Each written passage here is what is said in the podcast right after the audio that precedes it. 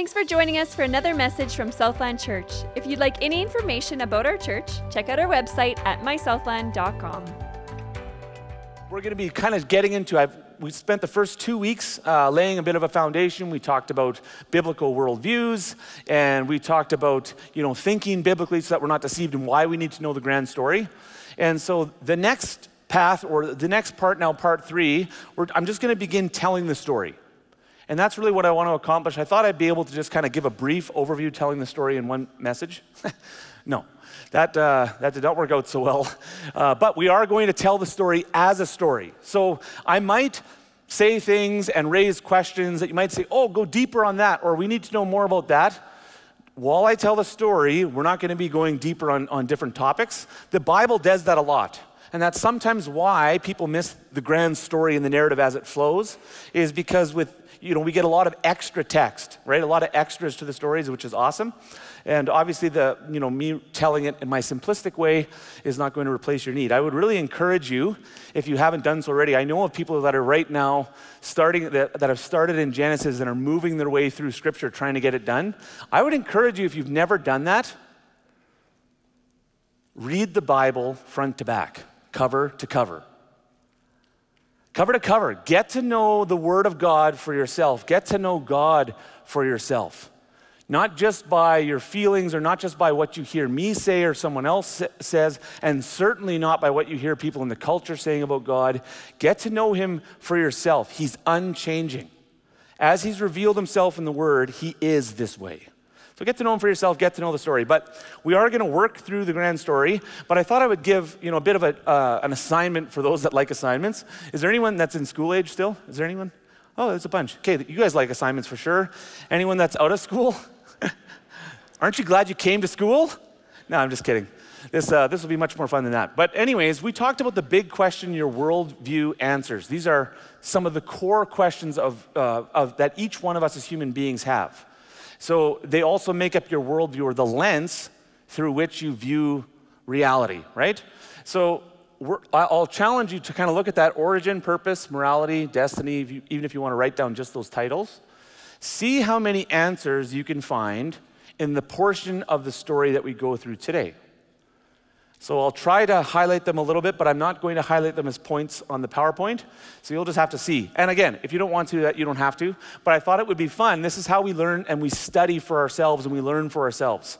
And then at the end, we'll also challenge us all to, to apply if these things are true, if these things are so, how does that change the way that I live today? Because that's the proper way to read the word, right? All right, so we have those questions. You're all clear on what we're going to do there. But we won't talk about worldview anymore throughout the rest of the story. Now we're just going to talk about, uh, we're going to start in creation. Actually, there's one more thing. Everyone likes a pop quiz, right? no, I hear. that was great. That's the best. Yeah, I don't like them either. But I'm the one leading, so I already know the answer. So let's see if you guys get it. You remember seeing this? It was two weeks ago. That's a long time ago. But do you remember it? Sort of? Okay. All right. So one of those is a naturalistic worldview, one of them is a biblical worldview, and one of them represents a dualistic or transcendental worldview, right? So one of them's dualist, dualism, one of them's natural, one of them's biblical. So starting left is, is, is uh, left to right. Okay, if, which one is the biblical worldview? One, two, or three? That was awesome. Okay, which one is the natural? And which one is dualism? Oh, this is going to be easy for you guys. Okay, then let's start in the beginning. Creation. Remember, there's four main chapters. We're going to look at creation, fall, redemption, restoration. There's five main promises or covenants. Well, there's more than that, but there's five main ones that we're going to really park on. And all of it reveals one hero throughout the story. One hero. Okay, so that, those are the main components, and we're going to start here in creation. In the beginning. So, in the beginning, God creates the heavens and the earth. Everything we see, everything that is seen, everything that is unseen. So, we have the heavens, and in the heavens, we have heavenly beings. So, everything that is unseen that we cannot see, and everything that is seen, God created the heavens and the earth. But it's important to note something, and that is our story begins with creation. right? Oops, I forgot to take Jesus off of there. Oh, that sounds bad. But anyhow, that was an accident. well, you know what? Jesus is always the right answer, so it's okay that he stays on there. but we're going to add, I told you I was going to add to the timeline as we go through, uh, and Jesus is always the right answer, so I didn't make a mistake. That was intentional. but our story and the grand story begins at creation. God's story has no beginning. He exists outside of time. So he's different. God is uncreated. He's a creator, but he's uncreated. He's eternal. So he's very different than us. But in the beginning of this grand story, God, this eternal God, creates the heavens and the earth. Now, in the first verse, we don't know exactly what he's up to, but we're starting to see some clues already because even the word used for God is Elohim, which is plural. So we start learning things about God right from the opening verses of the first chapter, and we learn that God is eternal. We learn that He is a creator. We learn that He is one, but also plural, but we're not quite sure how that works yet. We're learning things about who God is. And so when we go a little further, we're going to start to see what His purposes in creation were.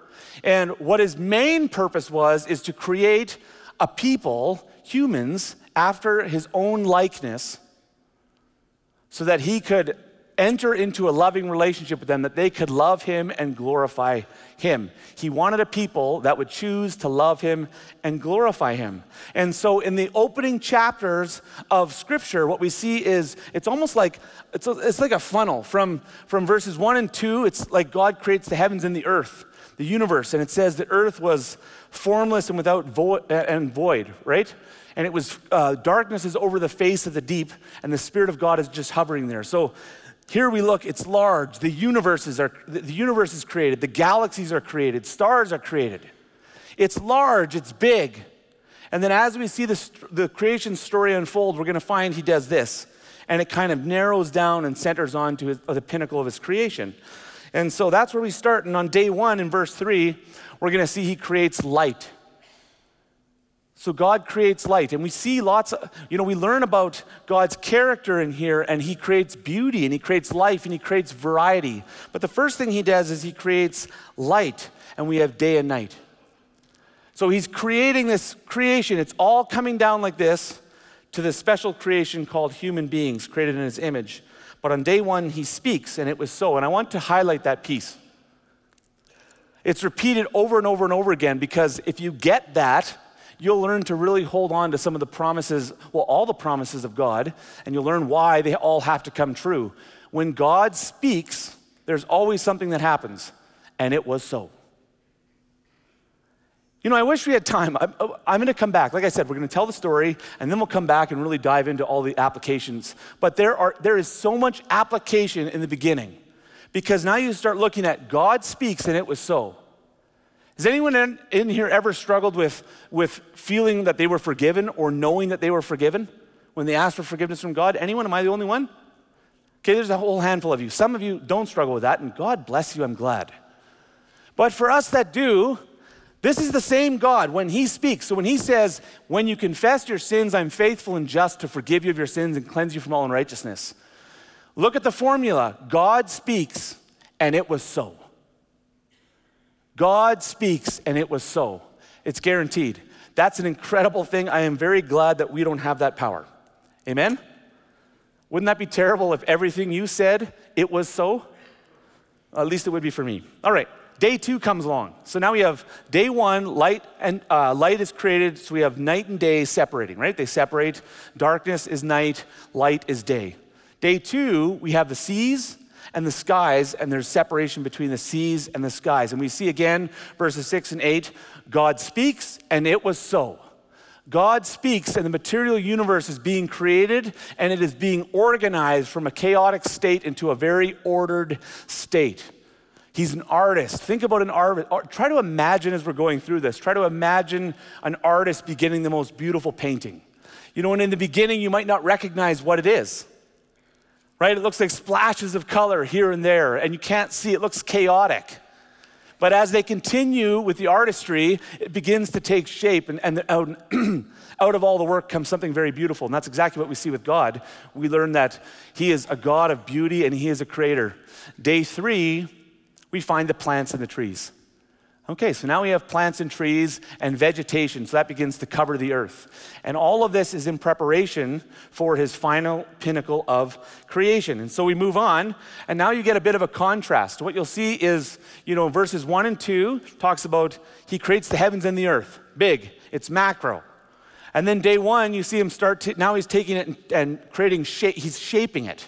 And so you'll find day one mirrors. The first three days, he's kind of setting the stage, and then the next three days, he completes it. So day one, he creates light, and, light, night and day. Day four, he creates the sun and the moon and the seasons. You see how those work together, they complete each other.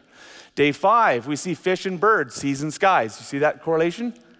We see it coming down like a funnel, right? He starts big and he's just coming down like this and he's filling up this earth and he's creating. Interesting that we see the first command, which we'll also find with human beings in just a moment, and that is he says, Be fruitful and multiply.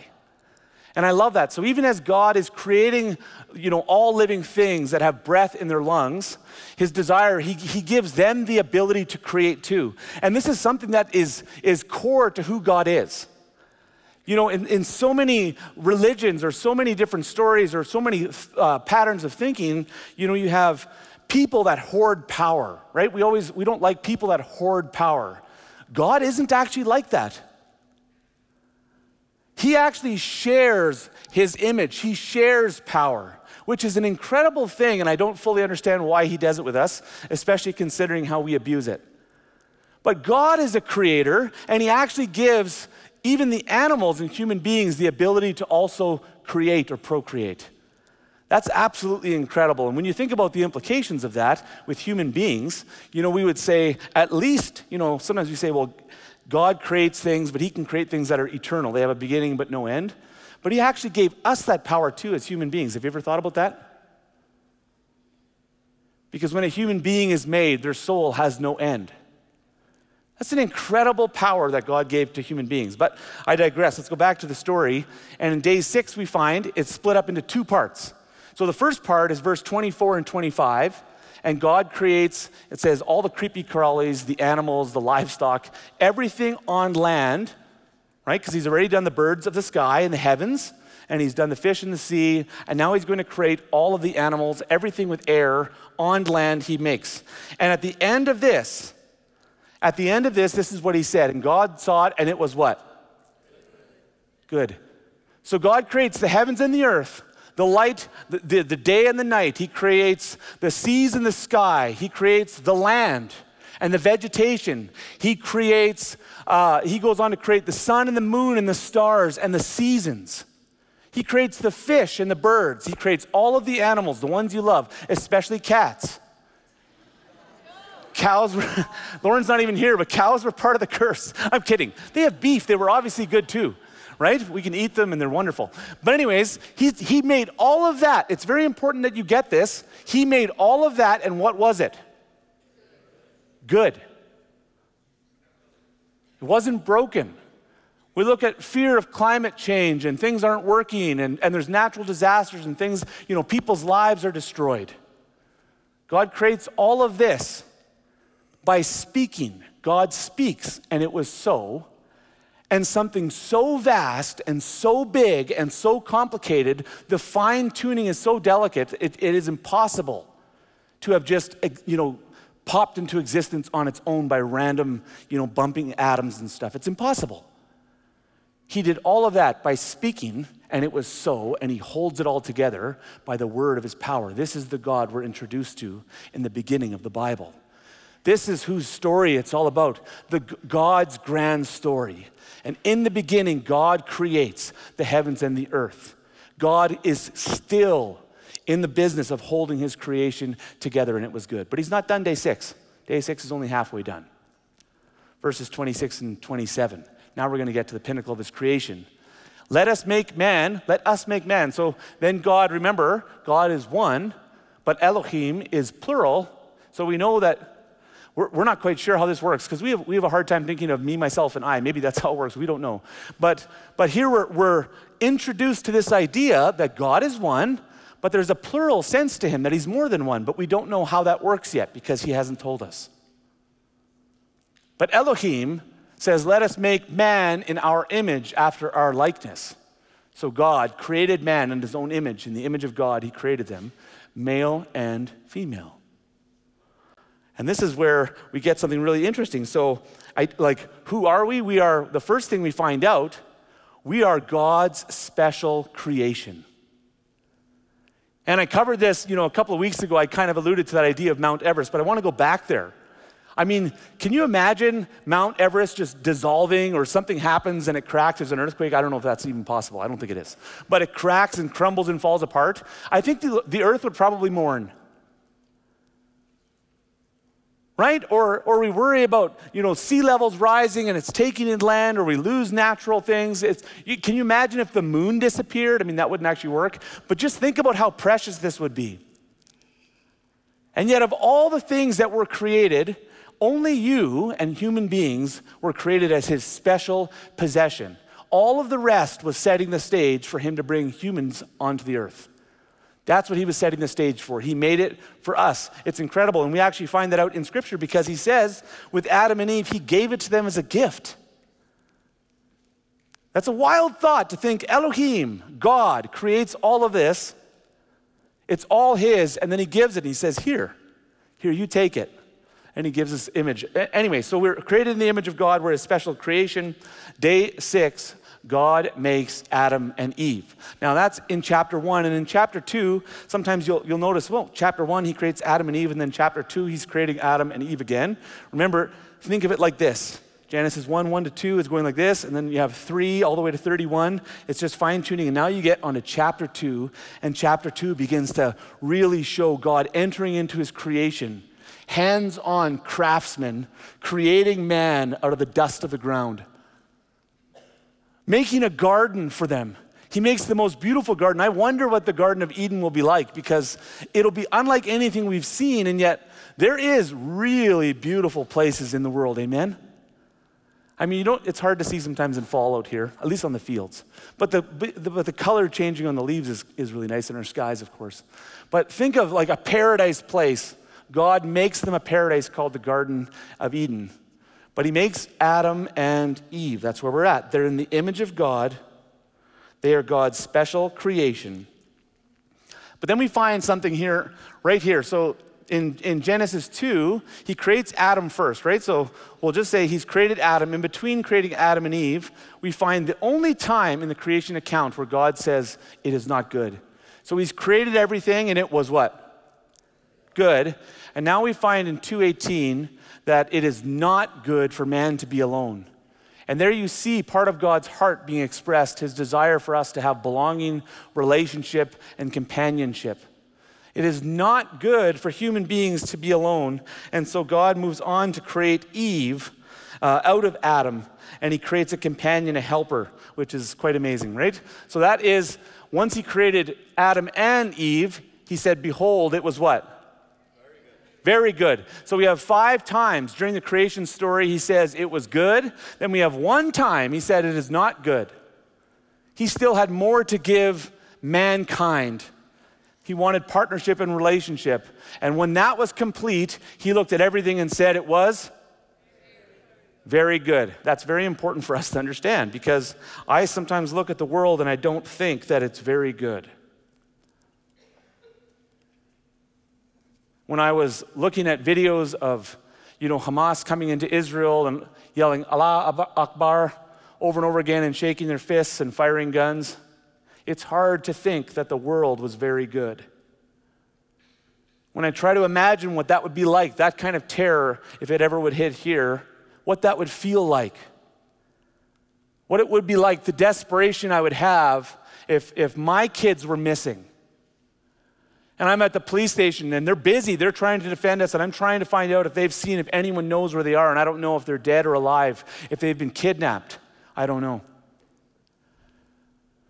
So there's a problem with the world, but when we start in the beginning, we find that that problem was not with God. When He created it, it was good, and then it was very good. It was very good. And that's important for us to understand. Okay, so day seven, quickly, God rests. Now, it's important for you to know He didn't rest in the sense of uh, because He was tired. He never tires. The scripture tells us that. This God is all powerful. He never tires. He never sleeps. He never slumbers. He's always awake, always actively in control, always working in his creation. But he rests from creating. He's done making things. He has now set things in order. He's done creating, and now he's going to rest. And, and this God, think about this. I mean, the story tells us he exists outside. In the beginning, God, so God was already there, but then he creates the heavens and the earth. But then we find him in the garden walking with his creation.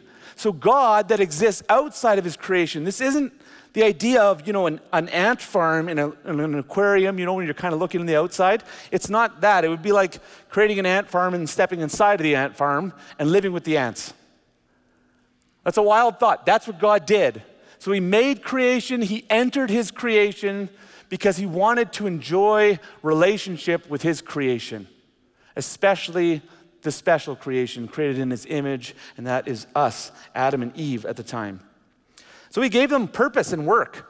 And, and I find this really fascinating. God, right away, as he begins to put them to work, and he's not like, he's not like what would come along later on, which is the other gods that, that false religions that would worship, and they would demand, uh, uh, you know, they would sit there and do nothing, and they would call everyone to be their slaves. Everyone else would have to do the work for them. God doesn't do that.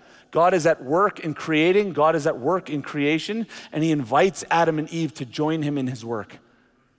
God loves work. Work is a good thing. It's right there in the beginning of creation, and God gives them work, He gives them purpose. He wants them to enjoy a relationship with Him. He wants them to also work the ground. And He gives them a charge. He says, You are to subdue the earth, right? So you're to work the ground, subdue it, grow things, make gardens, make culture, you're to have dominion over all the animals, over the earth. He gives them rule. Like, think about that. This God that exists outside creates these little finite beings, and, and He gives them, He shares His rule with them. He shares His power and authority with them, and He charges them to be fruitful and to multiply. God gave them great amounts of purpose. He wanted them to love Him, and he wanted them to give him glory throughout the entire earth. It was perfect, it was paradise. But remember, God wanted a people that were like him, but he wanted those that would choose to love him. You see, God understood that love had to be a choice. It had to be given as a choice because if it's forced, it isn't love. So he had to give Adam and Eve a choice, a legitimate choice to love him or to reject him. But I mean, guys, I mean, people that say, oh, it's not a fair choice. It's a fair choice.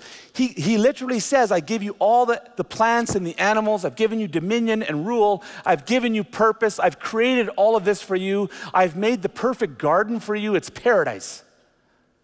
And he says, all of the trees that are bearing fruit, everything you can see, it's all yours for food. Enjoy it. But there was one tree that he said there had to be a choice. There was one tree, and he said, Of that tree, you shall not touch it or eat of it. For on the day you touch it, you will surely die. God gave them a choice, but he was very clear on the warning, and he gave them more than enough incentive not to touch the tree. I mean, he's walking with them. Imagine walking with God. Have you ever tried to imagine what that was like? What does that even mean? Did they see him? I don't understand. I mean, no one's seen God and lived. I don't understand. Did they see him in, in the garden? So he gives them a choice right and wrong. God defines right. He says, This is what I'm asking you to do. I invite you to love me, to give me glory, to multiply, spread across the world. This is what I'm asking you to do. He gives them a mandate to create culture. But then he also says, what is wrong. Do not violate my commands, for the moment you do, the consequence will be death. He's judge.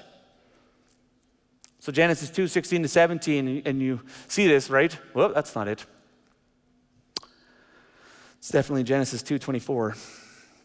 But why don't we touch it anyhow? So he gives them all this purpose. We'll get to that. We'll get, he gives them all this purpose. And then he performs, by the way, the very first wedding ceremony ever. God performs. Can you imagine? I don't know, like, I don't know who officiated your wedding, Can you imagine God officiating your wedding? Like, would that be incredible? God, Elohim, officiates the very first wedding, your wedding? This just adds to the whole, like, talk about having every possible advantage to say yes, because God's desire was never for them to disobey. He didn't want them to experience the curse, He wanted them to experience life with Him, and that's all they knew in the beginning. But Adam and Eve, they're walking, they're naked and ashamed. Lord commanded them, saying, Surely you shall eat of every tree in the garden, but the tree of knowledge of good and evil you shall not eat, for in the day you eat of it, you shall surely die. All right, so think about this. Here we are in creation, and up until this point, creation is good, humans are very good. Imagine this. Imagine never feeling rejection or abandonment. Let that sink in. Imagine never being rejected or feeling abandoned. Imagine never wondering how you fit in with the people around you and if they'll accept you. Imagine knowing no shame. Imagine there's never been a break in any of your relationships, but you're seen and you see others exactly the way they are. That's creation. They knew God, His blessing, and they knew life. But the story has only just begun. Now we enter the second chapter, and we hit the fall, the entrance of sin, which results in death being spread, first through humankind, and then spreads through all creation. And we see that happening right away is in Genesis 3. So we've kind of covered Genesis 1 and 2. And by the way, I would encourage you to go and just read it verse for verse this week. Just read it and soak.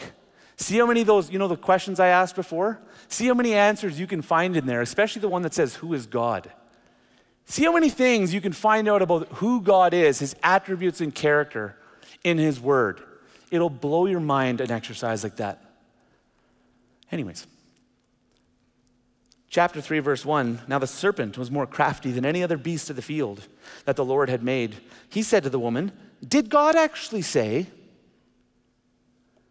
did God actually say? That's a key question he asks. You shall not eat of any tree in the garden? Now, who is the serpent?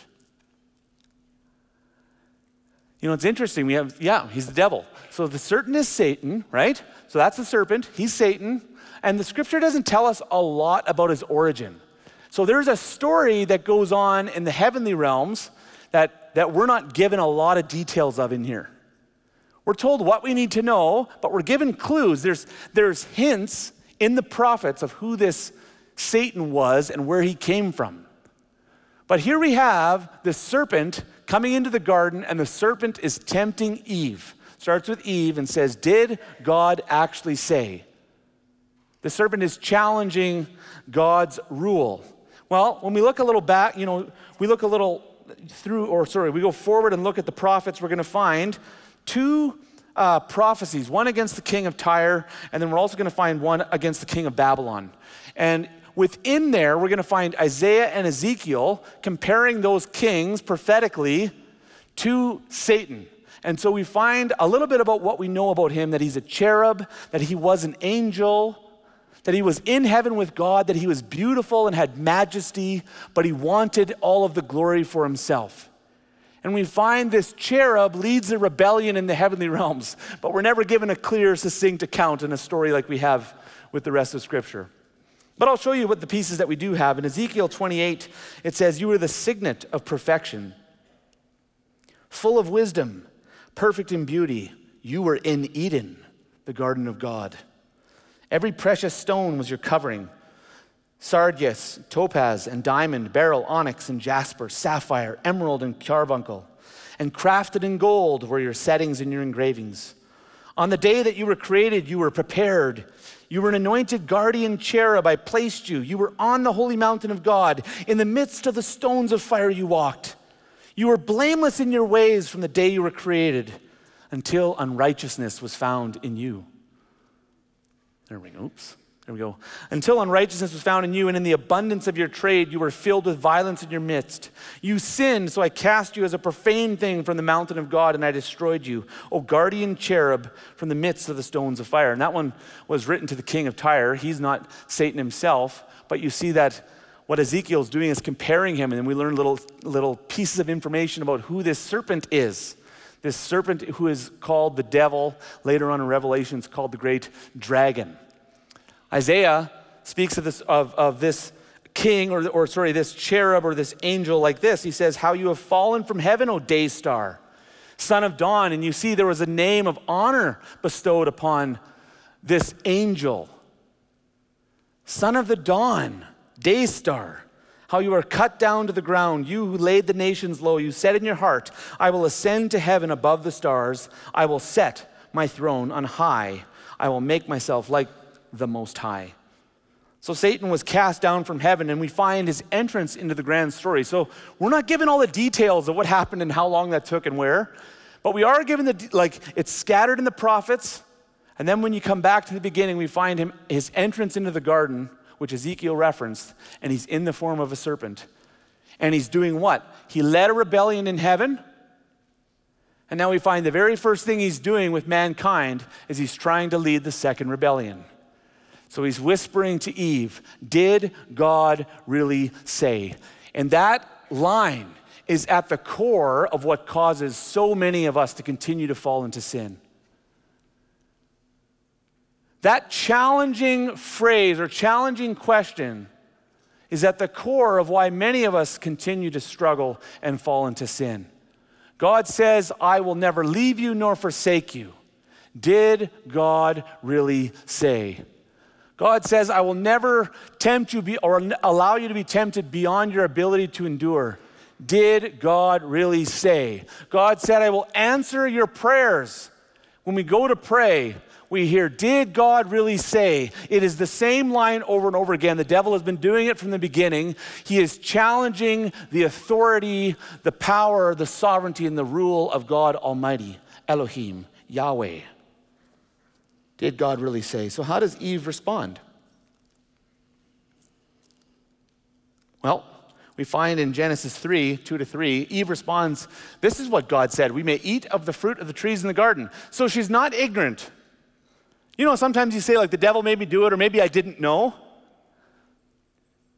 We may eat of the, of the fruit in the trees of the garden, but God said, You shall not eat of the fruit of the tree that is in the midst of the garden, neither shall you touch it, lest you die. So, was Eve aware of the commands of what right and wrong was? Was she aware? Yes. Was she aware of the consequences of rebellion against God? But was she going to trust God's law, or was she going to become a law in and of herself? That is the question. Satan replies, You will not die. God knows that when you eat it, your eyes will be open and you'll be like God, knowing good and evil. Isn't that an interesting thing? You will be like God. Let's back up a little bit. In Genesis 1 26 to 27, whose image did God create us in? Who were we already like? You see the craftiness of the deception? He's offering an alternate path to what they already were. They already were the image of God. They didn't need to be more like God. And in fact, does sin make you more like God or make you less like God? Less. He's holy and pure, without blemish. Never makes a mistake. They were like God. The deception was to become more like God. He actually, once they sinned, they became less like God. There was now separation. Because God, you think He's all knowing. Is He all knowing? He is. I mean, He's all powerful, but isn't it an interesting thought to think of He has never sinned, so He's never experienced that? There are things we've experienced that God has not experienced. Wrap your mind around that. Because He does not sin. He is never tempted to do wrong, ever.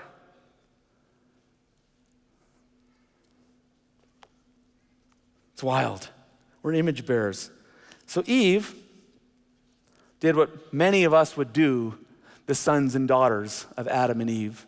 Eve did what many of us would continue to do, and she chose to eat of the fruit. That's what she did. And that's what we see in there. In the story, she eats of the fruit. Oh, there we go. And right away, this is what happens. We have the fall. The fall has begun. So Eve eats from the fruit and her eyes are opened. And has she become like God? No, she has actually become less like God. She has now experienced something that God has not experienced. He is not sinful like we are, He's different, He's set apart. And isn't that a good thing? Isn't that amazing? And he's calling us to be more like him. But back to the story. Now we're at fall. We're right in the beginning here on this timeline, right? Jesus is still on there because he's the hero of the story. Totally did that on purpose. But we're right at the fall, and this is where it's begun. Their eyes are opened. Right away, as they realize that they're naked, they begin to cover themselves with clothes. So there's separation not only with God, but they have now separation with others. And by the way, with our own understanding, I'm, I'm glad we have the separation of clothes still. I mean, this would be a really awkward morning if we did not, right? So there's certain things that, but in the Bible, before the fall, they didn't even need that. They were naked and unashamed. But now sin had entered, death had entered, and like a virus, it began to infect all of creation. Death was now in creation. Death was in humankind. Death was in all of the birds and the animals. It was not just humankind that was affected by the fall. Sin broke, it put a, a, a fracture in creation. So, the problem sin and death spread throughout creation. That problem was brought on by who? That is not good, right? God created everything and it was Good. God created mankind and they were what? Very good. Now, mankind had sinned and they had brought in death. And this is where we see the fall. So, he had created the heavens and the earth. He had given everything on earth to his special creation, man, as a gift. He's given them every opportunity to say yes. But he gives them a legitimate choice, and they choose to sin, bringing upon the curse and the consequence of their sin, which was death. And now we enter the third act. I know in the beginning you say there's four chapters and we just think they got to be split up equally, right? there's not. Remember, we've called this story, it's a redemption story. this is a redemption story. And so what you'll find is even of the four chapters, three of them are like we're given little pieces of information on obviously the effects of the fall we see throughout, but we're going to enter into redemption, and redemption is the largest part of this book by far. And I love it because God's going to reveal how He's going to undo this curse. Because remember, there's things we need to know about God. I mean, God, He's holy, He's perfect and complete, He's a judge, He's just. He doesn't lie. So if God has warned them, the day you touch of it, you shall surely die, what's the consequence of their sin? Death. So now that is at war with this desire to love them and enter into a relationship with them for eternity. Can you see that? Because mankind is sin, bringing on death. He wants an eternal, loving relationship with them. We see this is the war that's at play, and we're wondering how will this whole thing be undone? So we're entering the main act, God's plan to redeem creation. Now, God being sovereign, we're going to find seeds of it, right? God being sovereign already knew in order to create people that could choose to love Him, he had to give them a legitimate choice. He already knew the frailty of mankind because they aren't God. And he knew they would sin. So, from the foundations of the earth, he already had the plan for redemption. The plan to undo the curse, to defeat death, to eliminate sin, and to end with a people that he could call his own for all eternity. But we don't know what the plan is in the beginning we just get a bit of a seed. And this is where we're going to get the first promise. Remember, four chapters, five promises. Now we're right in, in, in uh, chapter 3 here, chapter 3, verse 15. And he's in the middle of a sandwich. He's describing what the curse is, right? How it's going to affect work and childbearing and pain and all that in the creation. And right in the middle, he gives the promised seed. And remember, God speaks and what? God speaks and it is so. So now we see God planting the first seed of redemption. But it's not, it's not fulfilled right away. But the first seed he speaks is in Genesis 3:15, And this is what he says He says, I will put enmity between you and the woman, and between your offspring and her offspring. So we know, okay, so there's going to be a war between this serpent and mankind. But out of that, the serpent is going to bruise one of Eve's children's head. But then from that place, he's going to get bruised. That man is going to turn around and crush the serpent. So we know part of the identity of, or part of the identity or part of God's plan of redemption is he's going to raise up a serpent crusher. We don't know the name yet. I mean, now my timeline kind of maybe gave it away. So I know some of you are in deep suspense there, and I've given it away. I feel very bad. Spoiler alert. Jesus is the serpent crusher. Ah, you know. You're like, oh, t- tell me when you're done this message series. I already know how it ends. Okay. Right. But we have the, the seed is planted. There's a serpent crusher coming. So we don't know who he is, but we know he's going to be born of Eve. And somehow he's going to have the power or the ability or something to undo the effects of the curse and to defeat the serpent. So you can imagine, like, we have the full Bible. Now just try to pull yourself back, you know, thousands of years, and try to understand how you're interpreting that. Right? God's unfolding his grand story. There's a solution, though, to the problem that mankind has brought of sin and death, and that solution is the serpent crusher. So, at this point in the story, we have sin and death are in creation. Adam and Eve, God has now removed them from the garden. That's part of their punishment. He's removed them from the Garden of Eden, from the tree of life, lest they live forever. They're under the curse. They're now experiencing pain. They will now experience shame. They're experiencing death, and the wait begins. Who will the serpent crusher be? And what we find right in chapter four, we're going to find Adam knows Eve. They procreate, and Cain is born. He's the oldest. Cain and Abel, we get the story of Cain and Abel. And Cain is born, and Eve already wonders, I have, I have, been, I have begotten a man, the Lord. And she wonders, could this be the serpent crusher? Right? God has created, has given us Cain. Will Cain be the serpent crusher? Surely Cain will be the serpent crusher. And we find out in a very short period of time within God's story that Cain not only is not the serpent crusher, he is our very first murderer in Scripture. Because jealousy, he's jealous, and there's pride, and there's jealousy, and that causes him to be angry, and he strikes out and murders. And we see the effects of sin, how it has brought death.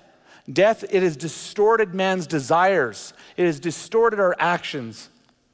So we continue on. So carrying on from here, we're gonna we're gonna move from Adam now to Noah. And I really find this is neat because remember, uh, we're, we're now moving into redemption. So that's the Edenic covenant. That's promise number one, right? That's been given. We're still way over here on this side. Now we have redemption has started, but we're not sure what the plan of redemption is yet. We just know it's going to happen because when God speaks, it is what? It is so. So we know that. God spoke it, it is so. We're just trying to figure out what it is, right? So this is where they are in here, and now it's going to skip forward a bunch of generations, and we're going to move through 10, 10 from Adam right to, to Noah. And you'll see Easter eggs. Okay, so from the 10 names of the generations listed in Scripture. So even before they knew that it was going to be Jesus, okay? So remember, this God gives it to Moses, well, it's really around 2,000 years after it happened. But even before they know it's Jesus, look at even how God is showing them his plan for redemption through the names of all the main men within the generational line. So we have from Adam, his name is Seed. So Seed appointed mortal, Adam, the first Adam. Sorrow, brought in sin. Then the blessed one shall come down, the second Adam. The commencement, when he comes, his death shall bring lamentation. There will be sorrow again but ultimately, uh, you know, bringing, bringing through the culmination of to bring rest. And here we see, even in the names, God is kind of revealing how he's going to pull out this plan of redemption. But you won't even see this. I don't even know if anyone could have seen this until afterwards with hindsight. These are those Easter eggs that you go and you know you watch the movie for the second time and you're like, how did I miss that? Yeah, that's this right here. Beautiful, isn't it? But anyhow, the last one to bring rest, that is the character we're going to focus on now. His name is Noah. Noah's name means to bring rest. So now we get to Noah, and is Noah going to be the serpent crusher? Are we going to see the plan of redemption? In Genesis 6, are we going to see the plan of redemption? Because through those 10 generations that we see from Adam, what we see is humankind spreads, as does wickedness and sin. said murder is rampant, sin is rampant, brokenness is rampant, and we find Whoop, oh yeah, that's Noah entering on the stage here, just so you know, can see in there, right? Noah, it's about there on the timeline. By the way, don't hold me to the timeline per, in you know, I did the best I could to try to take what the genealogies describe and then try to put things in the right order to give you an idea. But this is not to scale. This is, you know, the best with my eyes that I could do. All right, Noah enters. We're about, what, a third into here from where we are. We're at the end there. Okay, that's Noah. Noah's coming in here. And look at, look at what God says about the earth and about humanity when Noah is introduced. The Lord regretted that he made man on the earth. It grieved him to his heart. What are we learning about God. You see, some people can understand that maybe the God who created everything, he's impersonal, right? He's big, he's impersonal though. Like he exists outside, he just kind of sets things in motion. That's not the way God, Elohim, Yahweh is described in Scripture. We find God grieves, he feels, he thinks, he's personal, he's relational, yet without sin. That's the marvel we don't understand because we only know sin, right? But it says, The Lord said, I will blot out man, who, whom I have created from the face of the land, man and animals and creeping things and the birds of heaven, for I am sorry that I have made them. But Noah found favor in the eyes of the Lord. So is Noah going to be part of God bringing, you know, God's redemption for mankind?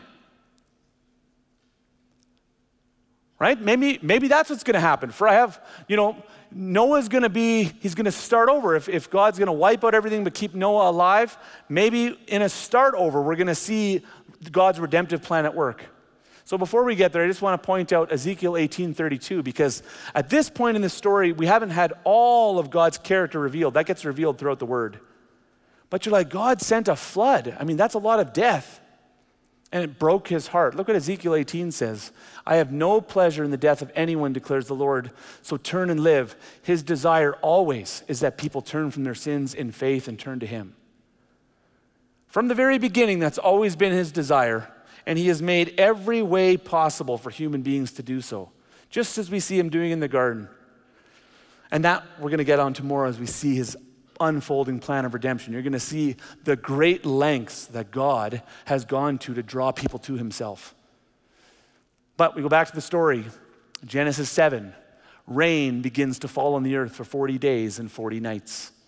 Rain begins to fall on the earth. So now we have the flood, and you're wondering if, if you're wondering why it's so far away from Noah, because Noah lived 900 years. It's a long time, right? Can you imagine living that long?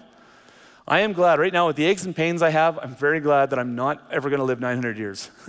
Because I'm only at 40 and I'm like, oh, 80 seems, wow. Uh, but, anyways, um, maybe they'll have bionic stuff by then. Back to the story though, okay? So we're, we're back to the story. You see the timeline. God sends a flood. Genesis 6, 6 to 8. Nope, here we go.